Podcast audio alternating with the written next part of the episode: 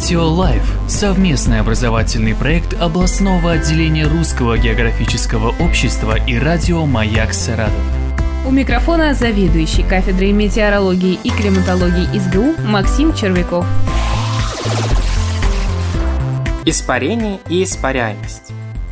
Часто люди путают термины испарение и испаряемость, а между тем это разные понятия, хотя и связаны оба с водяным паром – Испарение – это процесс фазового перехода воды из жидкого состояния в парообразное.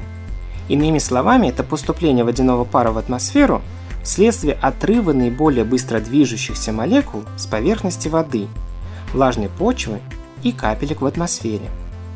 Испарение зависит от температуры воздуха, скорости ветра, характера рельефа, почвы и растительного покрова. Очень важное значение для испарения имеет ветер – поскольку он постоянно заменяет насыщенный водяными парами воздух на менее насыщенный, тем самым увеличивая испарение. Здесь можно вспомнить, как быстро высыхает одежда на ветру. Когда же испарение прекращается? Это зависит от состояния насыщения.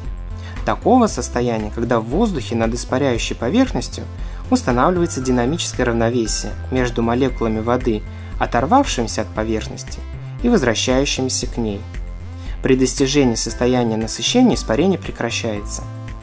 Теперь рассмотрим, что такое испаряемость. Это величина потенциально возможного испарения в данной местности при существующих в атмосферных условиях. То есть то количество воды, которое могло бы испариться с данной территории за единицу времени. Испаряемость и испарение могут существенно отличаться друг от друга.